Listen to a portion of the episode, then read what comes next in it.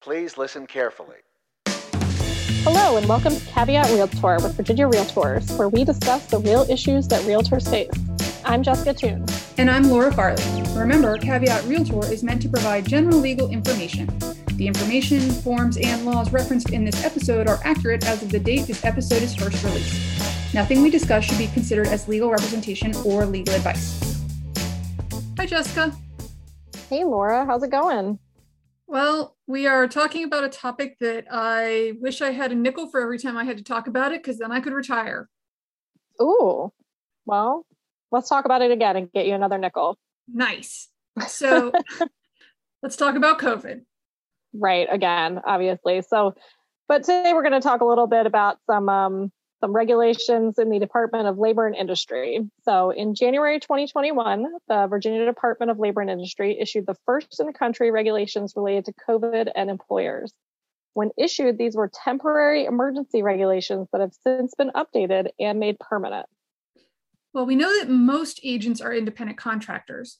Many firms and some teams do have employees. So today we want to give a brief overview of what the most recent permanent regulations require of employers. Now, the first thing to note is that these regulations went into effect on September 8th and have some changes to the previous standards. The department has released a summary of the changes from previous versions, which we'll link to on our website. If you have implemented processes and procedures earlier this year to comply with the temporary standards, you're going to have very minimal changes that you need to make. On the other hand, if you have employees that have not done anything related to the DOLI regulations, you'll have a bit more of a heavy lift to do. The regulations apply to all places of employment and require employers to implement procedures and policies to control, prevent, and mitigate the spread of COVID 19 to and among employees. One key part of the regulations is that if the employer complies with the recommendations contained in current CDC guidelines, whether they are mandatory or suggested, the employer is considered in compliance with the Virginia requirements. Let's talk at a high level about what some of these requirements are. If you have employees, your COVID policies must contain policies on the following. First, ways to minimize risk to employees. Second, ways for employees to report violations anonymously, ways for employees to report if they are experiencing symptoms of COVID 19, ways to notify anyone who may have been exposed at your office. Next, ways to determine when someone is cleared to return to the office. Ways to limit occupancy or access to common areas. Ways for unvaccinated or other at risk employees to observe physical distancing. And finally, requirements for unvaccinated or other at risk employees to wear face masks if the office is in an area of substantial or high community spread.